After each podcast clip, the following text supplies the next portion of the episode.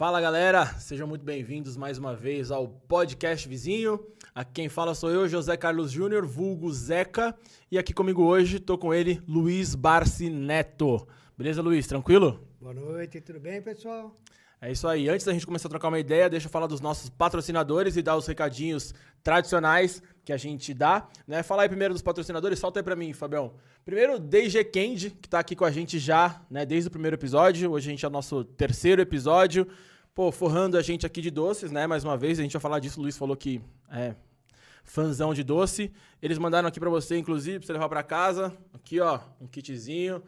Né? Fiquei sabendo aí que você tem doce parado pela casa inteira, então... Isso eu gosto mesmo. DG Candy aí. DG Candy, o link tá na bio, você consegue pedir pelo iFood, tá? Eles são super restaurante no iFood, consegue solicitar. Se não tiver disponível aí na sua região, manda um direct em algum lugar aqui, tá o QR Code, né? Entrou o QR Code?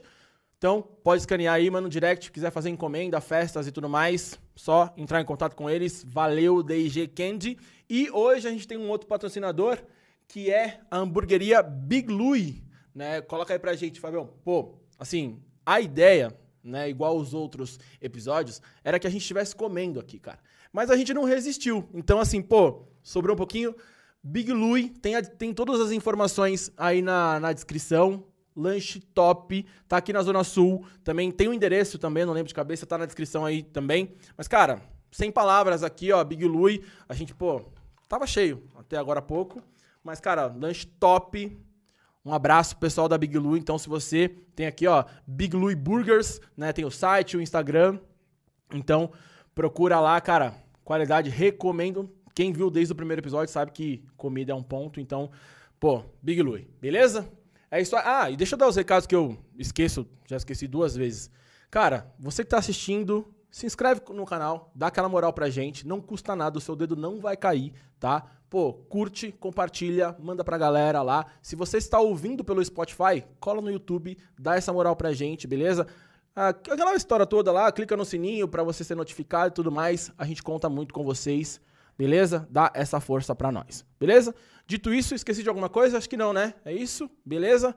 Luiz, muito obrigado pela presença aí, obrigado pela disponibilidade, tá? Pô, fica à vontade. Você pode olhar pra lá, você pode olhar pra mim aqui, a câmera ali pega, fica à vontade.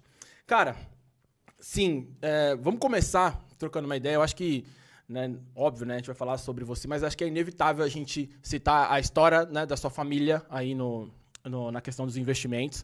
Cara, você é filho do Luiz Barsi, filho, né, que é o maior investidor pessoa física do Brasil, certo? Isso é informação do Google, né, patrimônio bilionário, né, então qualquer pessoa consegue entrar lá. E eu acho que isso é uma informação que qualquer pessoa que tá vendo lá fala, pô, o cara é filho de um bilionário, as coisas sempre foram fáceis para ele, né, sendo filho de bilionário. Todo mundo acho que queria ter essa coisa no currículo lá, pô, filho de um bilionário. Mas eu sei um pouco da sua história e eu sei que não foi tão simples assim. Não começou, você não nasceu bilionário. Pô, sou bilionário, cara, foda-se. Não foi assim. Então eu queria que você contasse pra gente um pouco da sua história, né? Desde o pequeno Luiz lá, como tudo começou. Óbvio, eu quero saber, né, em que momento essa informação veio pra tua família aí dos investimentos e tudo mais. E mais pra frente a gente fala um pouco do momento atual aí. Tem umas perguntas pra gente ler no final. Queria que você contasse um pouquinho pra gente disso daí. Então, vamos lá. Boa noite, pessoal, mais uma vez. Então, assim, a história do Luiz Barsi Neto, ela começa lá em... Quando o ano que nasci, né? 1965. Sou nascido e criado na Zona Leste de São Paulo. Gosto de lá, entendeu? Curto, entendeu? Assim, eu sou criado lá, nessa região toda. E nós sempre vivemos uma família, né? Pai, mãe, meus pais são separados há quase 50 anos, mais de 50 anos, e sempre as coisas foram difíceis. Então, quando criança, a gente sempre tinha que trabalhar, entendeu? Então, eu trabalho desde cedo, não porque eu gostava de trabalhar, não, porque a necessidade fez a gente ir para o trabalho, porque meu pai não era bilionário, meu pai não era rico, meu pai era um cara que estudou, na crença dele, ele apostou na filosofia que ele desenvolve até hoje. E, dado alguns momentos da vida, teve que ter algumas renúncias. Entendeu? Então, para você, para chegar no ponto onde chegou, onde ele conquistou, ele renunciou a muitas coisas. E como nós, que éramos uma família, nós somos hoje 5 irmãos, né? Mas nós éramos em 4 irmãos, então nós precisava trabalhar para quê? Para se manter, sustentar a casa, porque meu pai não tinha condições de sustentar a casa para todo mundo. Você então, é o mais velho dos irmãos, não? Não, eu tenho meu irmão mais velho que faz aniversário domingo agora. Tá? E, então a gente precisava trabalhar. Então, e aquela luta, né, daquele rapazinho, desmiliguidinho, né, que ficava, puta lá, o que que eu vou fazer? E precisava, então, assim, precisava comer. Então, assim, eram muitas situações, você não tinha o que comer. Ou você almoçava ou você jantava. Então não era médio pobre, era tipo uma situação difícil, isso, real, assim. Então, assim, a gente não pagava aluguel, entendeu? Mas aquele negócio, se um mês pagava a conta de água, não pagava de luz. Então, num telefone, nós fomos ter com 1983, 84. Caro pra caramba aquela época. É, muito caro. Então, era uma situação muito difícil. Então, assim, quando o Luiz Barsi Neto, né, ele vem para o mercado, o quê? Em busca de ter uma independência. Então, a mesma, um pouco da filosofia que o meu pai tinha, que ele, o que ele passou, eu não queria passar também, então eu batalhei para que isso não acontecesse. Então, quando eu começo a trabalhar lá com 8, 9 anos, e eu faço uma série de trabalhos, então vou trabalhar na feira, depois vou trabalhar no mercado, depois numa oficina mecânica, depois eu vou trabalhar CLT, onde eu construo uma carreira, né, numa multinacional, e onde eu aprendi muita coisa. Então, eu aprendi em termos de trabalho, vida. E para você conquistar, primeiro você tem que trabalhar, ganhar, se manter, e o que sobrar, começar a investir. Só que no dia de hoje, naquela época, não era tão simples, e você tinha uma inflação de 90% ao mês. Então, era 3% ao dia. Então, as coisas eram bem difíceis. Então, para mim... Pouquíssima informação sobre o assunto, né? A única informação que nós tínhamos era o jornal.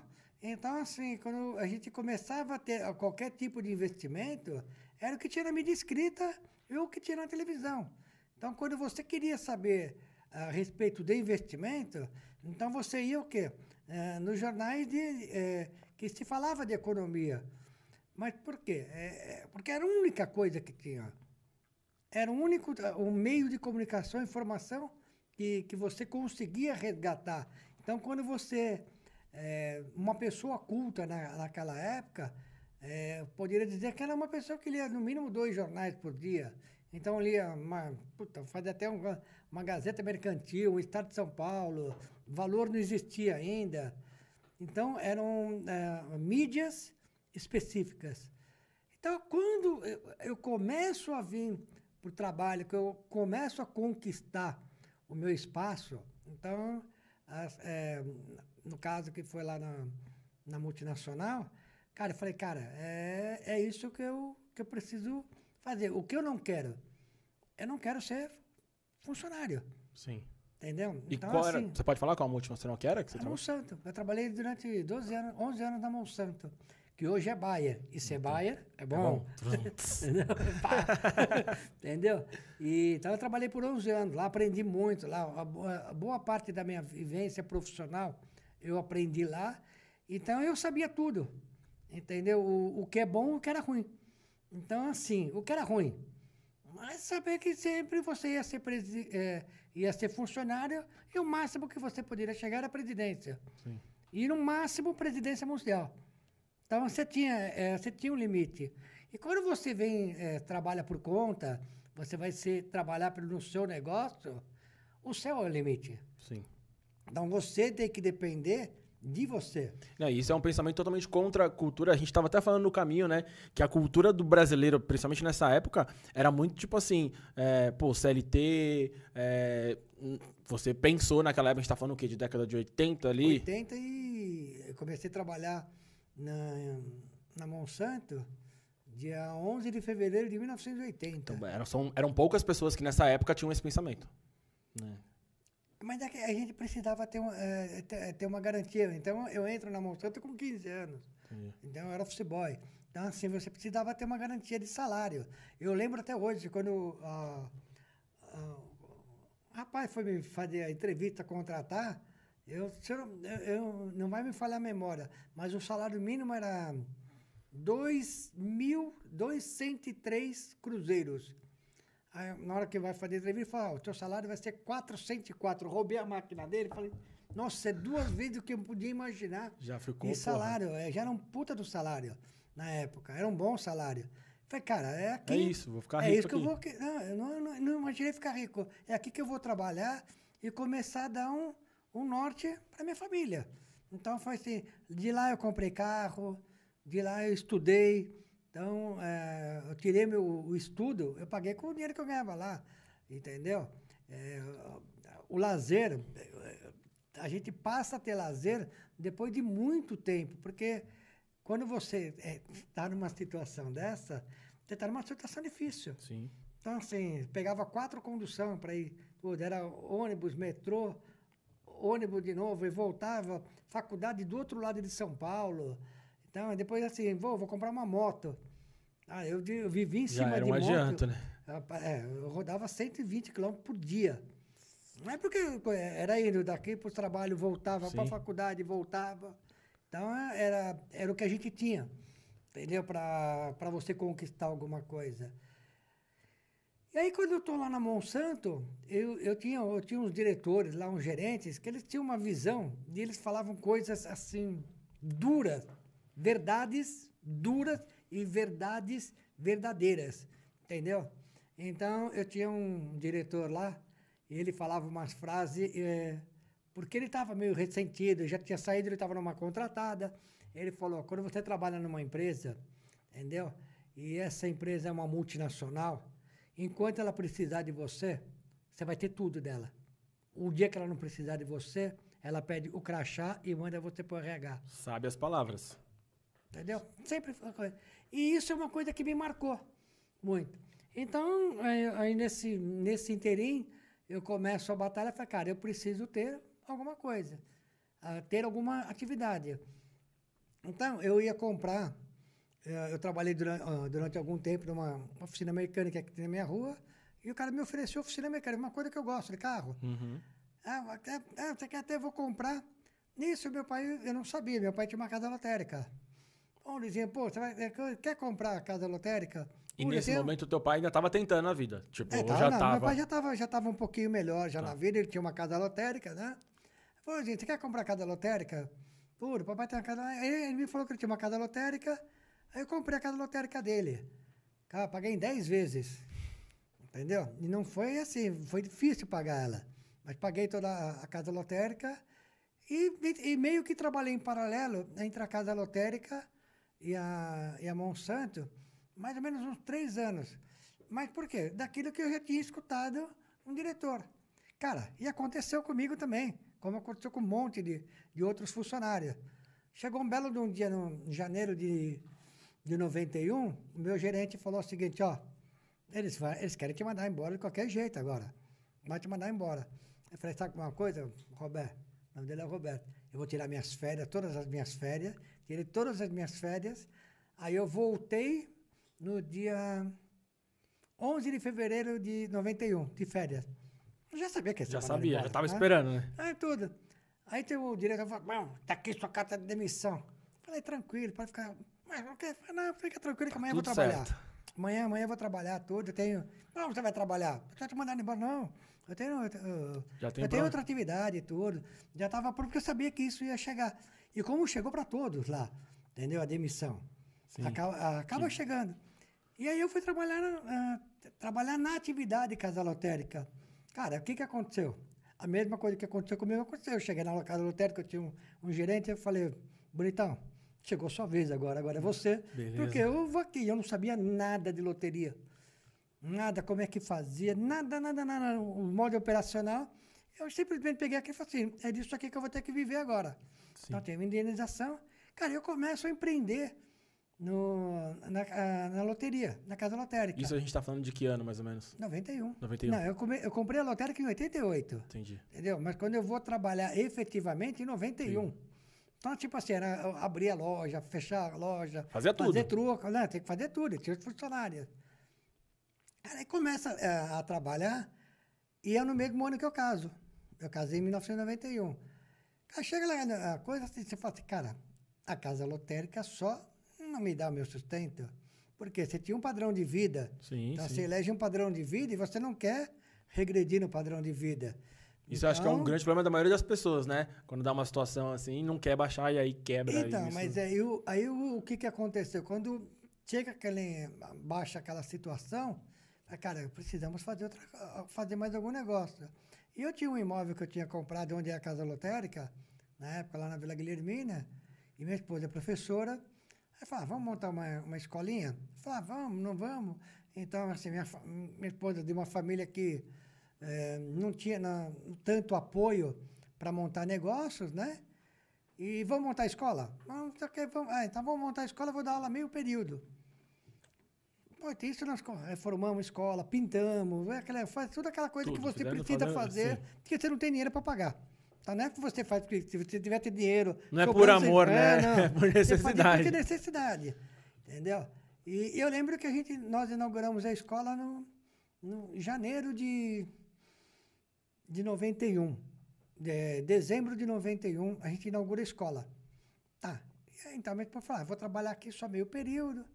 Cara, a escola foi um sucesso, porque nós enchemos a escola em 30 dias.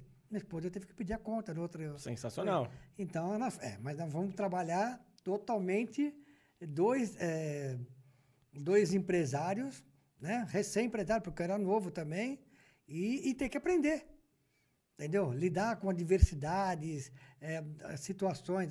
Lotérica é uma atividade de risco, então tinha muita questão de muito assalto, a escola começando, você tem que... situações que acabaram acontecendo numa festinha, a porra do microfone não quis falar no dia. E onde é que estava o outro microfone? Em Mairiporã. Ah, tranquilo. Pega o carro, vai lá 1h20 para ir, 1h20 para voltar, você vem, também não funciona. Aí você vai ver, era só o plug. Ah. Era só o plug. Tá desligado na tomada, né? Era um plug que tinha que colocar lá. Então, assim, né? Teve alguns perrengues. E aí, quando começa a escola, tem a lotérica, tem a escola, e eu comecei a fazer outras coisas também. Então, eu comprava e vendia carro, comprava e vendia moto. E não parava, porque assim, né? Quando você é empresário, a gente... tem um amigo que ele fala... Ele fala um diálogo, um ditado, né? Ele falou, quanto você ganha? Ele falou, eu não ganho nada, meu salário é zero. Eu só fico sabendo no final do mês quanto eu ganhei. Entendi. Então, o teu salário é zero. Eu só fico sabendo no final do mês, porque se eu não fizer nada, eu não vou ganhar nada. Cara, e começou, né, essa situação de nós, assim, tá, e vou ter que investir. E era só eu e minha esposa. Então, assim, nós não tínhamos tantos parceiros. Ela não tinha irmã, eu tinha meus irmãos, mas não era para essa mesma vertente. Cara, começa a construir. Só que chega num ponto que você fala, tudo bem, isso aqui tem o seu limite, isso aqui tem o seu limite. Eu preciso de mais para sobreviver. Então, aí eu vou lá e compro 50% numa casa lotérica com um amigo. Depois eu compro mais 50% dessa lotérica desse meu amigo. Então, até aí, nesse momento, estava bom o negócio das lotéricas. Você resolveu... Não, eu estava com a lotérica, assim, eu fui comprando, entendi. Mas assim, eu mais comprei para pagar, né? Comprei para pagar o que a loteria fazia, né, de movimento. E assim, quando você está investindo, você não tira dinheiro, você está investindo. Então, você ganha e vai reinvestindo. Aí chegou um ponto que eu acabei comprando as 50% de cada loja, e fiquei com 3 lojas e 2 escolas. Cara, aí é que você fala assim, vou descansar, aí você trabalhava de segunda a segunda. Mas aí já estava dando uma grana considerável. Sim, não, sim, mas ok, beleza. Então, eu estava trabalhando, mas era de segunda a segunda. Sim. Entendeu? Porque as loterias fechavam no sábado, 7h.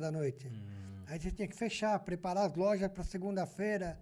Então, não era fácil. Entendi. Entendeu? Então, fácil assim, porque você não tinha mão de obra para te acompanhar, entendeu?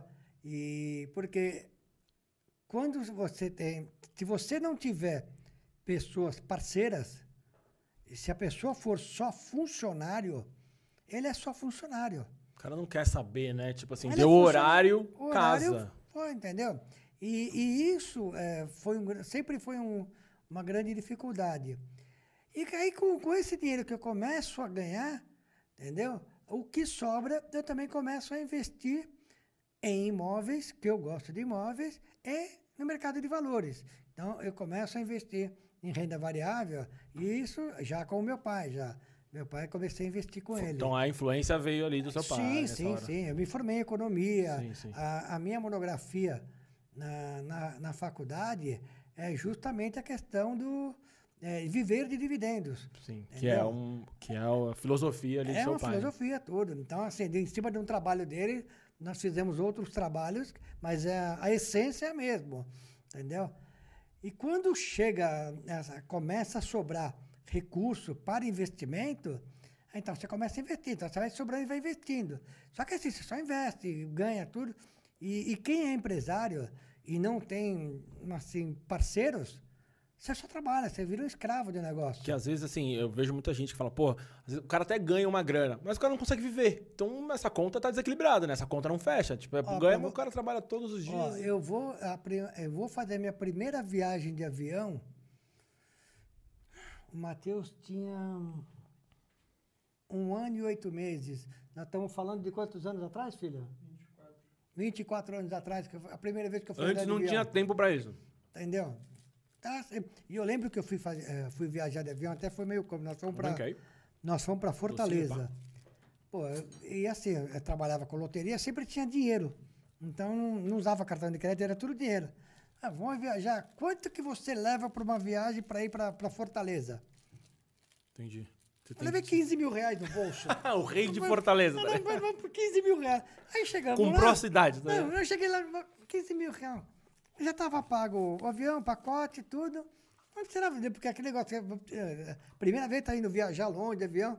Eu não precisava. Eu lembro que tinha um banco lá para falar, depois de ter todo o dinheiro. O cara não entenderam nada. Ainda falaram, porque não precisava de dinheiro. Aí foi aí que eu começo a usar cartão de crédito. Inteligente, né? Porque cartão de crédito, quando você não sabe usar, você acaba...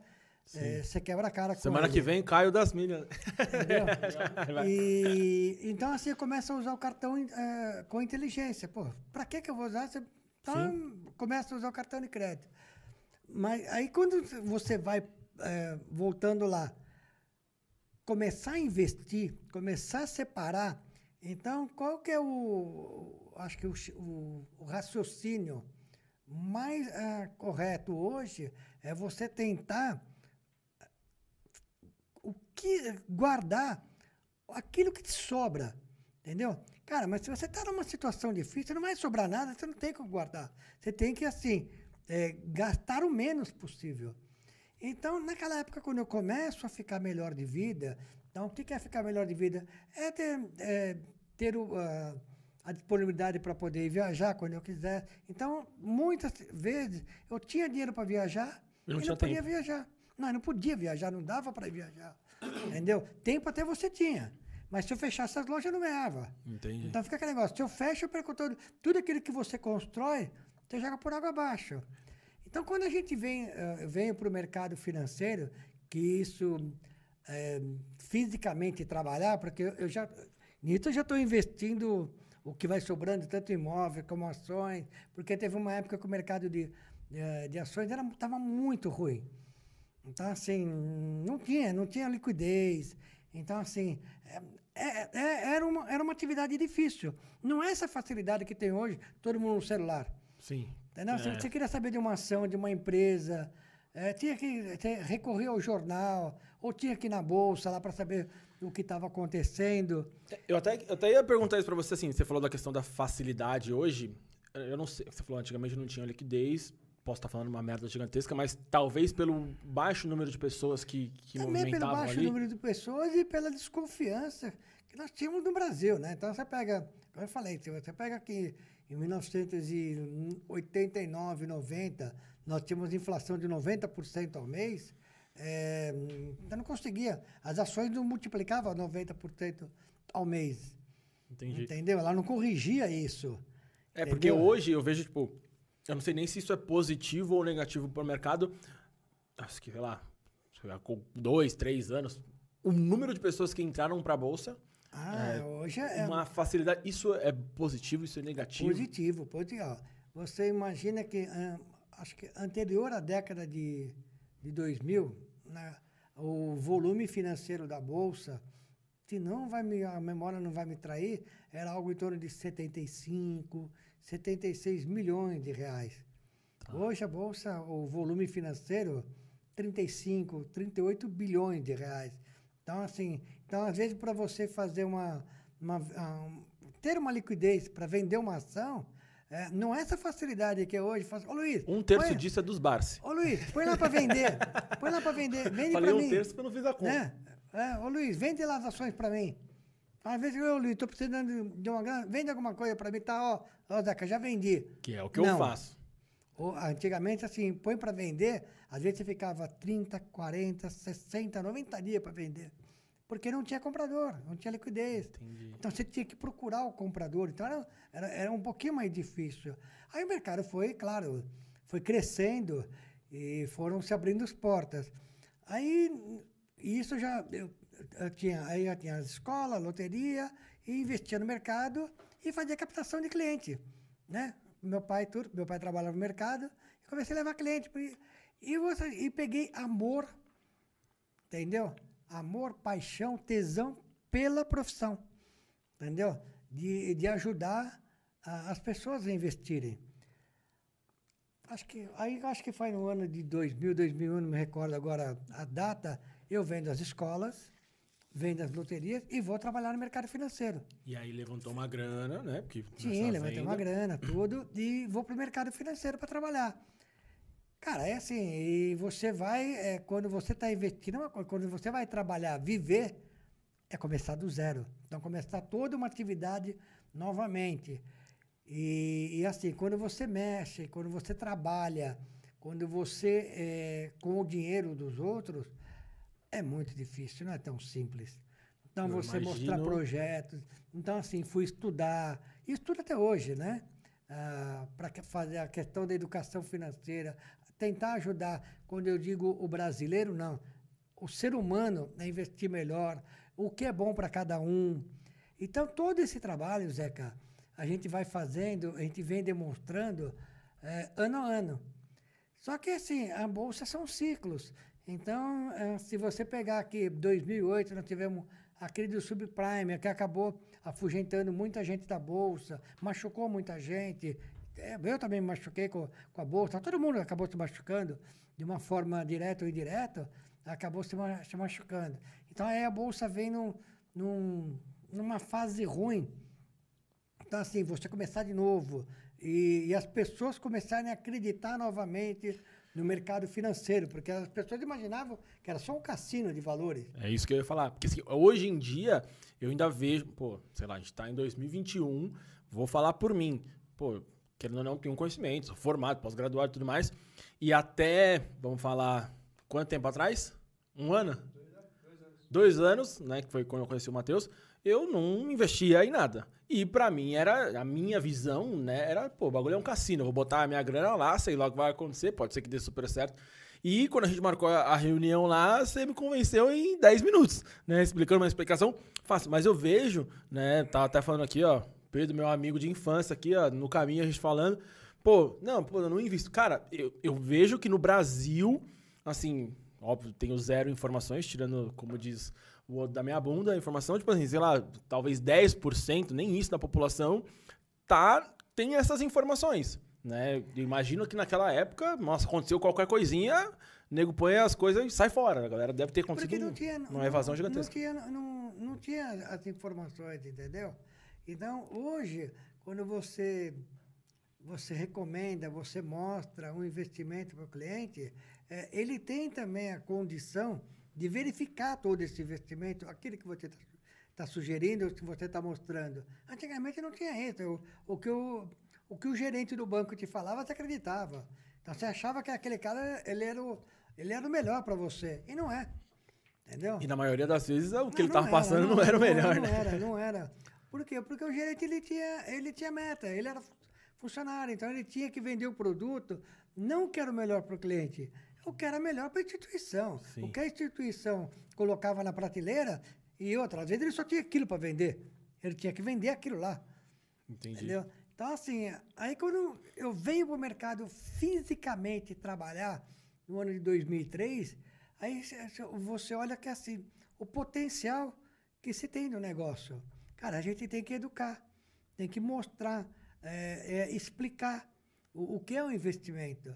Porque é muito fácil chegar e falar assim para você, Zeca, deposita o dinheiro lá na corretora, eu vou te mandar umas ordens, você olha lá, você aceita ou rejeita. Isso é muito vago. Então, você tem que estar sabendo um pouquinho o que está acontecendo. Você não precisa ser um expert.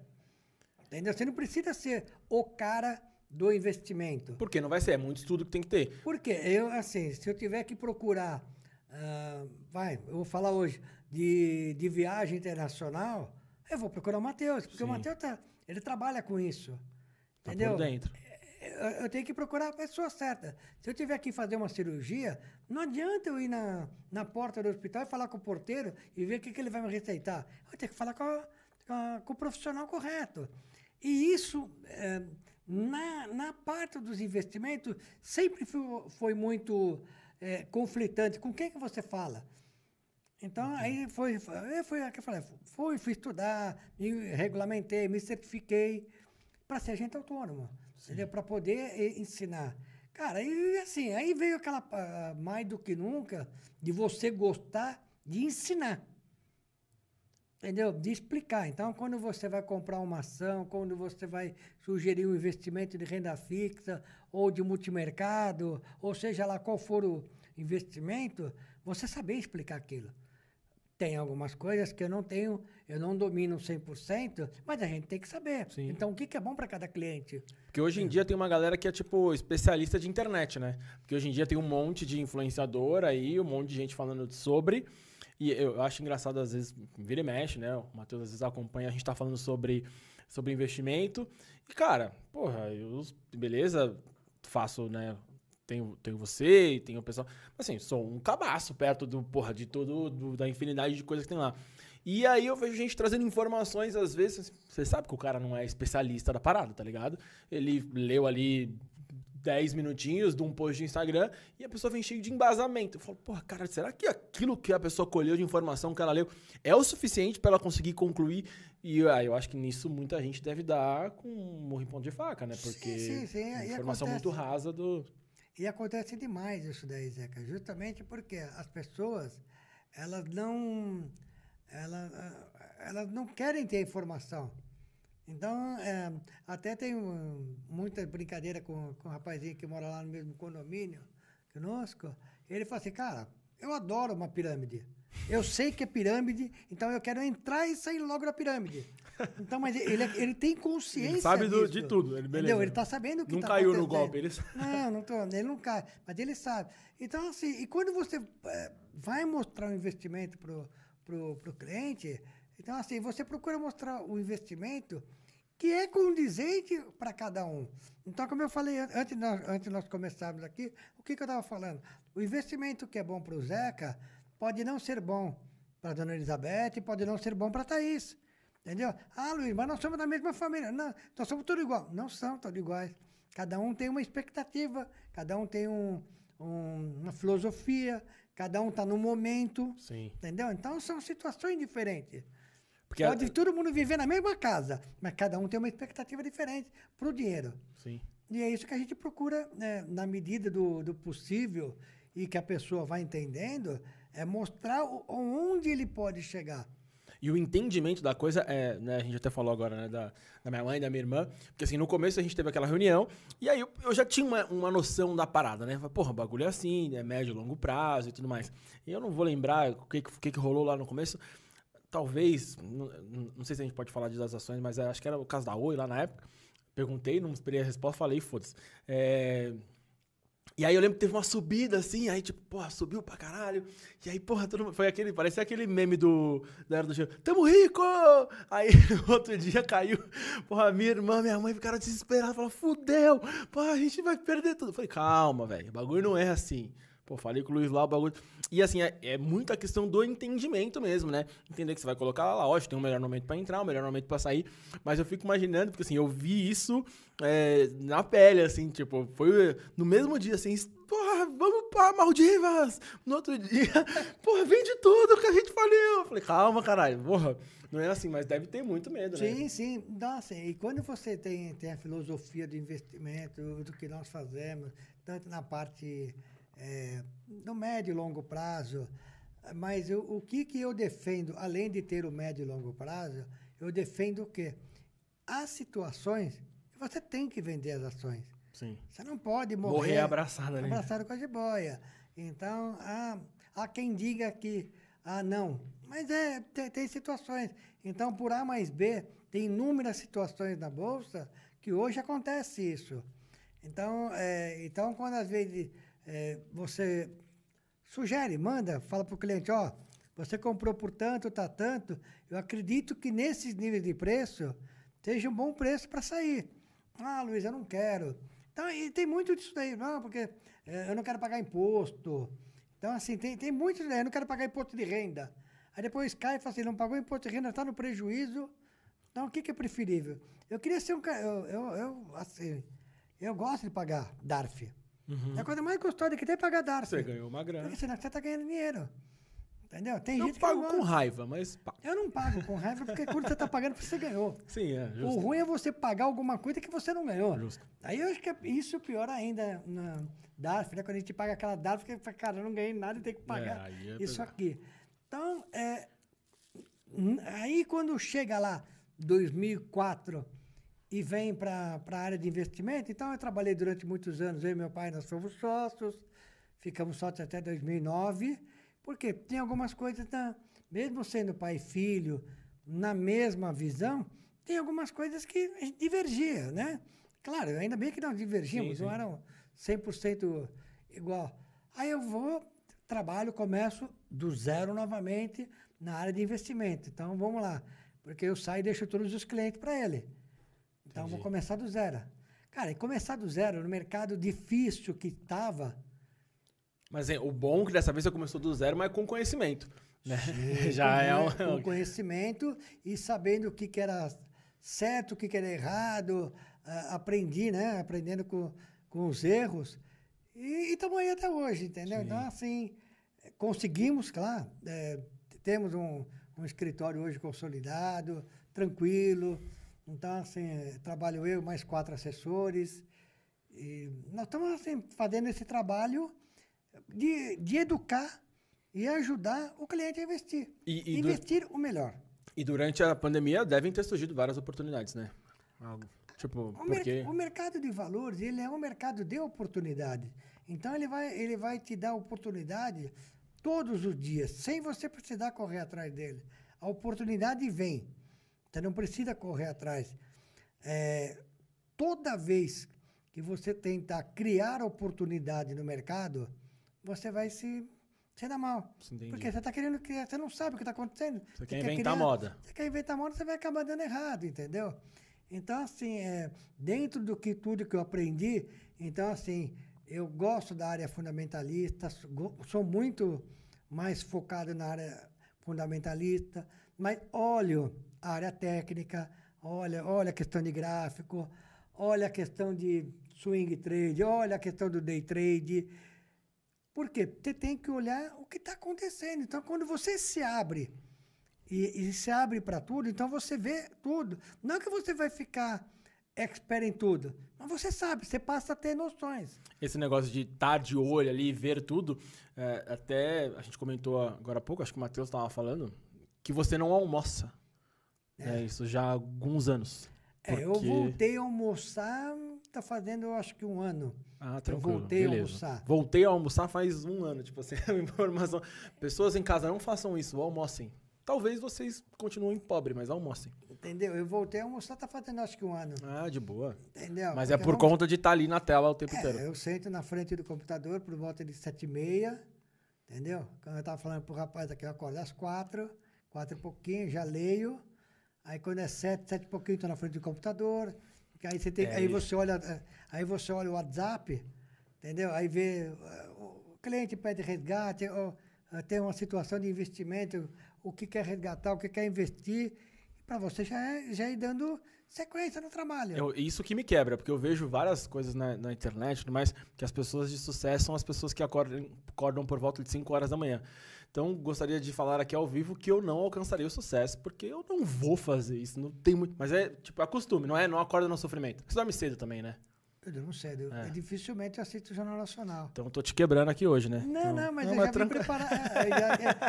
A gente já não bocejou, você nem bocejou. É, ainda não, mas já bocejei antes, né? Já tá segurando. Uma coisa que eu não falei antes, também não mandem muito. Se alguém quiser mandar pergunta pelo YouTube, porque já tem algumas pra eu ler aqui no WhatsApp. WhatsApp não, na caixinha do Instagram. Se alguém quiser mandar alguma coisa no YouTube, aproveita que daqui a pouco eu vou fazer as perguntas. Mas então, tem que dormir cedo pra acordar 4 horas, não tem condições. Então, é assim, acordo... E vai de 2 meses, 3 meses para cá, faço academia, das 6 às 7 da manhã. Aí sim. Entendeu? Aí 7h30 já na frente do computador já. Então assim, você tem que começar a mudar uns hábitos, né? Quero agora começar, a partir do próximo ano, descansar um pouco mais.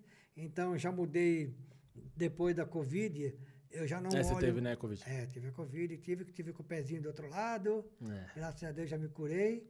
Então, é uma coisa que eu não faço mais hoje. Eu já não olho mais o celular, o WhatsApp de cliente, no sábado e domingo.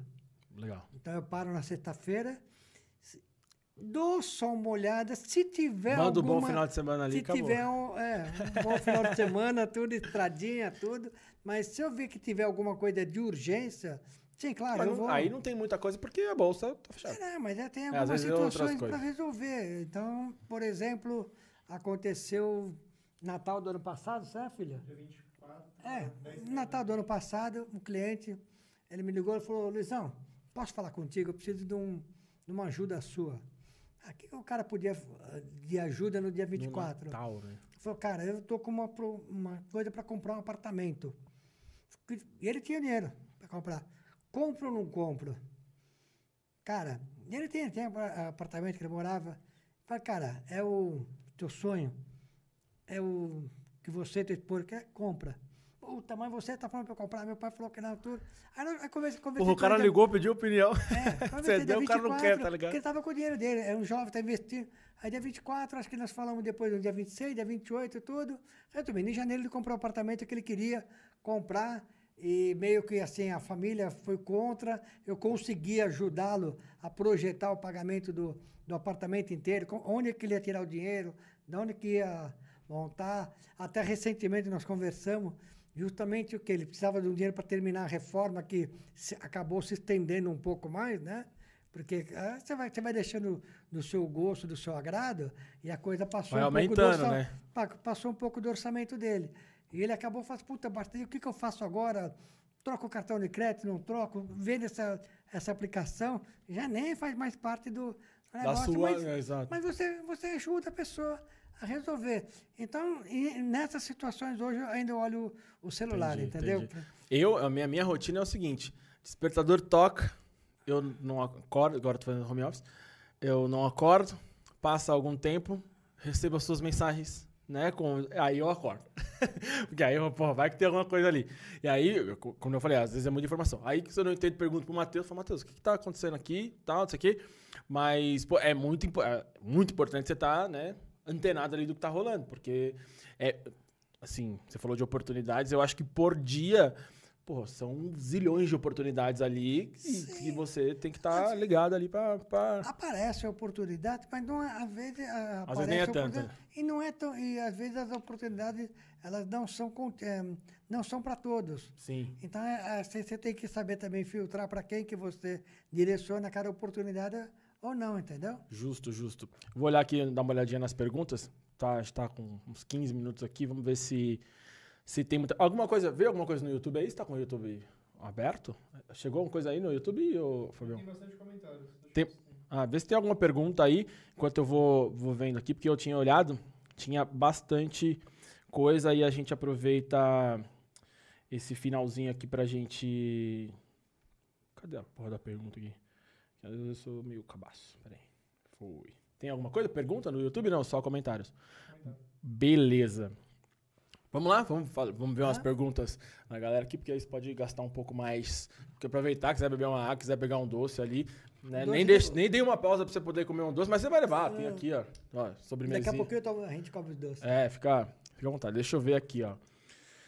Tem umas perguntas aqui de uma galera que... Ó, peraí. A Livinha Curi perguntou: sou holder em criptomoedas. Se ele puder dar opinião sobre esse mundo, eu amo criptos. Então, vamos lá. Criptomoedas, a gente sabe que existe lá desde 2009, né? Que é as blockchains, os bitcoins, né? E até então não chamava muita atenção. Por quê? Porque quando a gente vem de uma área, de uma escola fundamentalista, então você quer saber qual é o fundamento.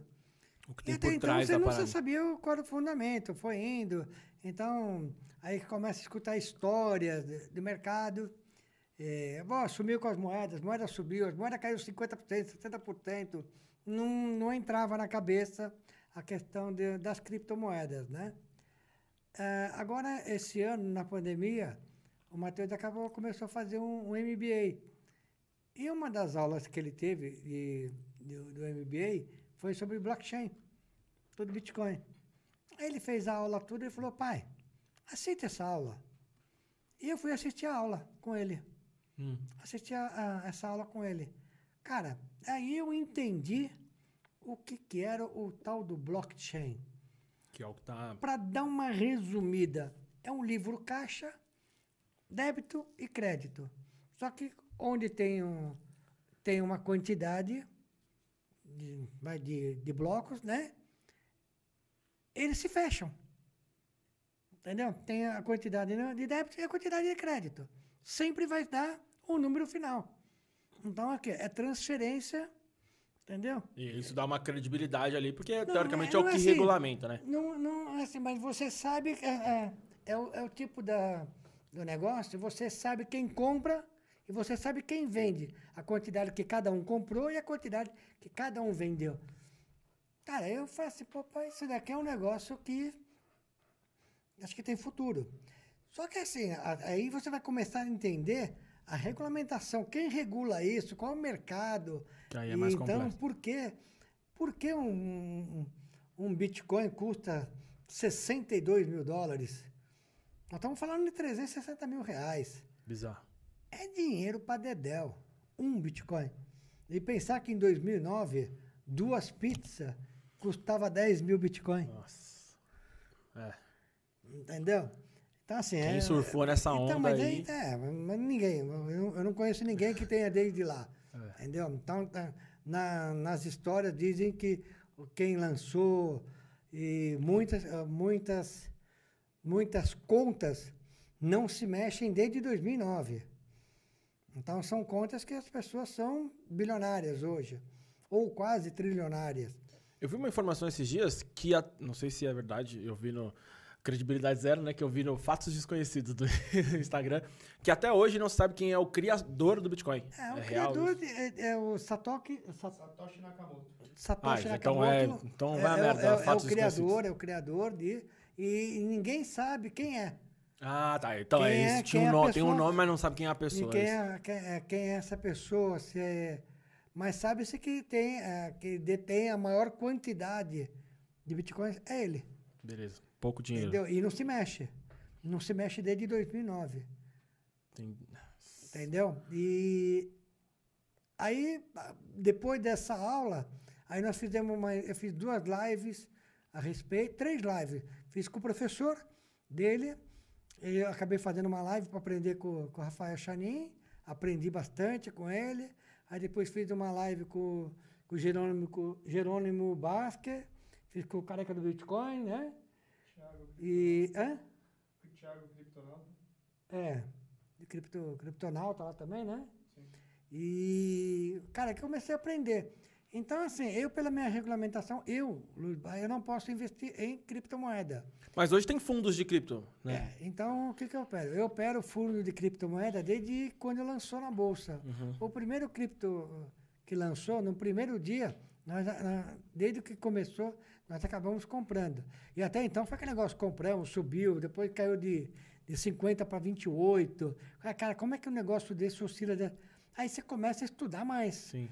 Então, agora que você começa a entender, então, assim, na carteira dos clientes, eu acabo colocando hoje um pouco de criptomoeda através dos ETFs. Sim. Então, assim, pode falar para a nossa amiga que tem que ter um pouco de criptomoeda na carteira, mas não pode colocar todo o dinheiro.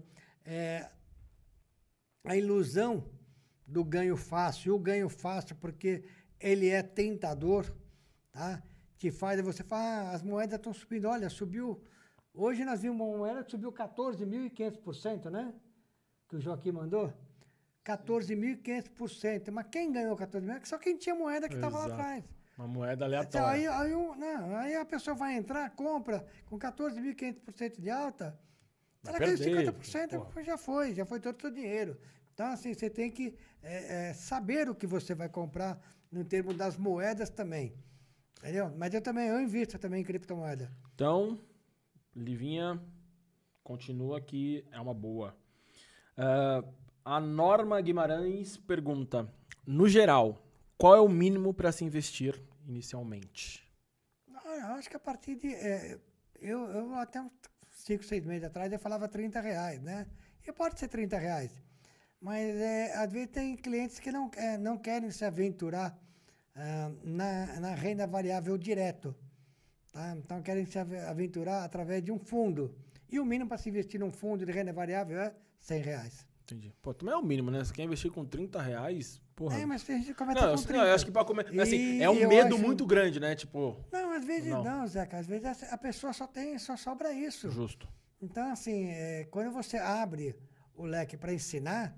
Você tem que saber que pode vir pessoas que sobra só R$30 e pode vir pessoas que sobra R$30 milhões. Então, você tem que estar apto a poder direcionar todos. Mas tem uma galera que, às vezes, até tem, mas vai de pouquinho em pouquinho com medo, né? Ainda existe um pouco desse medo, né? Sempre vai existir, sempre, né? Vai ter, mesmo quem tem... O medo dinheiro, é bom, né? Até um certo ponto, porque senão... É sempre bom ter. Deixa eu ver aqui. Bom, a Norma também pergunta, qual é o melhor ramo de investimento atualmente? Não sei se ela quer... Qual é o melhor dentre... Olha, eu tenho que falar que a renda é variável, entendeu? Então, assim, se você investir em ações, em parcerias de empresas, é muito melhor. Justo. Bom, ela perguntou aqui como começar a investir, mas acho que o mínimo ali, corretora, né? Porque tem as pessoas que... Assim, procurar uma corretora, procurar um assessor que ele vá assessorar. A Barsi Investimentos. Entendeu? A MM Barsi Investimentos, tudo. Depois o Matheus passa todos os dados, tudo certinho da empresa, tudo direitinho. Fechou. Dá um toque aí que a gente agiliza aí para a Norma. Deixa eu ver... Bom, a Juliana Fermano perguntou se existe um valor mínimo para começar a investir, mesma coisa que a gente já falou aqui. A Juliana Fermano perguntou também, como faço para saber o meu perfil de investidor? A plataforma oferece... Então, na plataforma lá, tem algumas perguntas básicas que te direciona a ser o seu perfil. Mas eu acho que quando você fala com o seu assessor de investimento... o profissional da área, vai dar divergências, porque muitas pessoas falam, vêm para mim e falam, Luiz, eu sou conservador, mas eu quero ganhar dinheiro rápido. Então, você não é conservador. Entendi. Então, tem algumas coisas que divergem. Que é o que todo mundo quer, né? Entendeu? Então, é assim, você vai conversando e vai tentando extrair de cada cliente o perfil de cada um. Então, assim, eu sempre falo, todos os clientes são agressivos. Por quê? Porque eles querem um pouco de segurança, um pouco de moderado e um pouco de agressivo. Então, todos são agressivos, entendeu? Você só tem que condicionar, né, direcionar os investimentos para cada situação dele. Então, o que é uma reserva de emergência? O que ele vai precisar no curto, médio e longo prazo? O que é longo prazo? Alguém quer ver? Cadê? Tinha uma pergunta aqui que era justamente sobre a questão do prazo. Cadê? Peraí. Que eu tô pulando umas aqui que... Aqui, ó. Quanto tempo demora para o investimento dar um bom retorno? Isso é muito relativo, né? Depende. Há situações que você pode comprar uma ação hoje e depois de 5 minutos saiu um fato que nem eu, nem você, ninguém fica sabendo. A empresa pode ser comprada, pode ser vendida e ela pode dar um retorno que às vezes... Isso, mas é muito esporádico. Mas, normalmente, acima de 3 anos é um prazo considerável para ele começar a mostrar retorno. Aí, você me corrige se eu estiver errado. Porque as pessoas precisam entender que, por mais que você se cerque de informações e estude, existem variáveis. Por isso, renda variável, você não consegue ter nunca 100% de certeza, né? O que mais acontece é isso. São as variáveis que o mercado te proporciona. Então, quando nós tivemos lá o nosso bate-papo lá atrás... que nós estávamos conversando a respeito de uma empresa, ela tinha um projeto. Sim. Esse projeto só atrasou 2 anos. Então, o que era para acontecer em dezembro de 2019, não aconteceu. O que era para acontecer em fevereiro, não aconteceu. E foi indo, e nós já estamos em novembro de 21 e ainda não aconteceu. Sim. Então, você vê que isso já... Mas já deu para pegar um negócio. Entendeu? Mas já está chegando mais próximo agora. Mas o que acontece? Era para ser até tal mês. Já se passaram 24 meses. Entendi. Entendeu? E faz parte. A pessoa que entende do negócio ali vai saber que... É a parte do negócio. Que faz total. Aí tem uma outra pergunta aqui, da Juliana Fermana também. É mais seguro investir por uma corretora? Creio eu. Sim, né? Sim. As pessoas que não investem pela corretora... E se tiver um profissional de investimento, é melhor ainda. Não, assim, se a pessoa não investe pela corretora, ela investe como? Então, ela investe pelos modos errados, quando você dá o dinheiro para alguém investir. Entendi. Entendeu? E uma coisa, nunca dê dinheiro para ninguém investir. Sempre invista com o seu CPF, na sua conta, no seu CPF. Senão você toma um cambauzaço. Não existe ninguém bonzinho. Fala, Zé, me dá seu dinheiro aqui que eu vou te dar 10% ao mês. Mentira, você vai ter que cair um golpe. Então, você que está pensando em investir fora da corretora, não vacila, não seja um vacilão. Uma outra pergunta do Alexandre Henrique. Os Barsi têm posição grande em fundo de investimento imobiliário? Se não, por quê? Não, os Barsi têm imóveis. Entendi. Os Barsi gostam de imóveis. Não tem fundos imobiliários, não.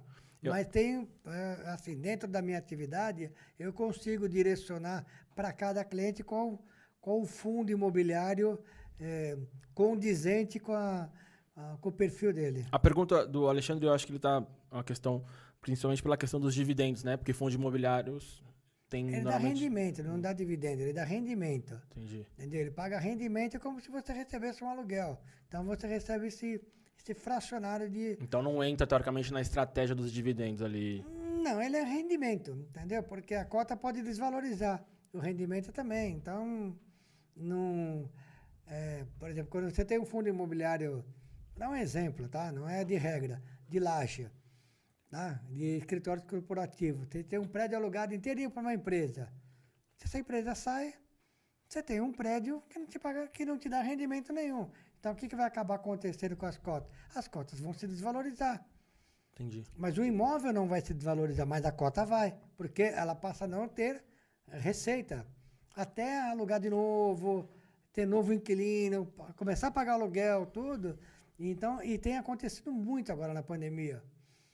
Então, assim, quase que todos os fundos imobiliários atrelados a lajes andaram sofrendo bastante, os que tiveram perda de receita. Entendi. E aí tem uma outra pergunta aqui, também do Alexandre. Retomada da Bolsa só depois da eleição ou você está otimista para o ano que vem? A gente que trabalha com o mercado de valores é o que eu já disse aqui. É um mercado de oportunidade. Você falou que mudou outra? Entendeu? Sempre vai ter oportunidade na Bolsa. Entendeu? Então, Claro, se nós já tivermos um país com a situação fiscal resolvida, ajudaria muito. Se tiver um pleito presidencial, se tiver com uma linha que venha para somar, puta, ajuda, não, passa a não ter fuga de capital, né? Entendi. Essa aqui veio do YouTube? Sim, veio. Então, pergunta do YouTube aqui, Brasil em leque. O senhor Luiz acredita na retomada da Bolsa para a casa dos 125 mil pontos ainda esse ano? É muito relativo. Eu acho que já respondi isso em outras situações. A numeração do índice é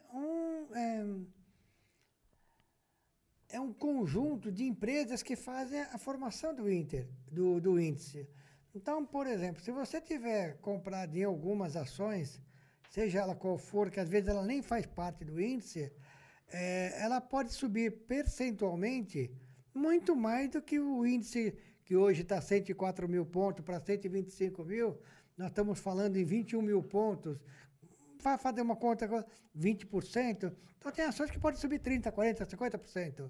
Então, assim, a numeração índice, ela é mais a composição das 67 empresas, 68, que fazem parte do índice Bovespa. Então, o índice, ele é um... Claro, ele ajuda, entendeu? Mas não é o mais importante. Entendi. Bom... Entendeu? Mas pode ir a 125 mil pontos. Às vezes, ele pode ir a 125 mil pontos e uma ação que eu esteja comprada, ela não subir.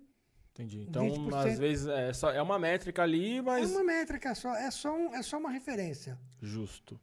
Então, respondido aí para o Brasil em leque. Luiz, deu nosso tempo aqui, queria agradecer. Pim! Pim! Cravado, hein? Pô, muito obrigado pela disponibilidade de vir aqui. Eu tenho certeza que se a gente ficar aqui, pô, tem muito mais assunto. Depois a gente marca um outro dia para você vir aí, a gente conversar mais. Tem muita história, tem muita coisa... Tem muitos causos ainda. Muitos causos, muita coisa para acontecer, muita água para rolar, falar de bolsa, os momentos. Cara, então, muito obrigado pela disponibilidade. Obrigado a você. Valeu, Matheus, que viabilizou aí. Valeu toda a rapaziada. Você que tá em casa, mais uma vez o recadinho, não esquece de seguir o canal, compartilhar e toda aquela história toda que eu já falei. Obrigado, Big Louie, pelo lanche que mandou, que a gente acabou com ele. DG Candy, obrigado pela moral aí, mais um episódio. Se quiser mandar um abraço pro pessoal aí, recados, onde o pessoal te encontra, né, corretora, tudo. Vocês me encontram lá no luizbarsi.com, no site. Aí no Instagram é @luizbarsi. Luiz.barsi, tô sabendo. @luiz.barsi. E nosso canal no YouTube? Luiz Barsi Neto. Luiz Barsi Neto. Então, vão lá, se inscrevam. Tem no a corretora, canal, né, também. Entendeu? O escritório se chama MM Barsi, mas lá no site consegue acessar tudo. Beleza. Lá no site do Luiz Barsi você consegue nos achar. Pode ir lá que as perguntas sou eu mesmo que respondo. Boa. E o telefone sou eu que atendo.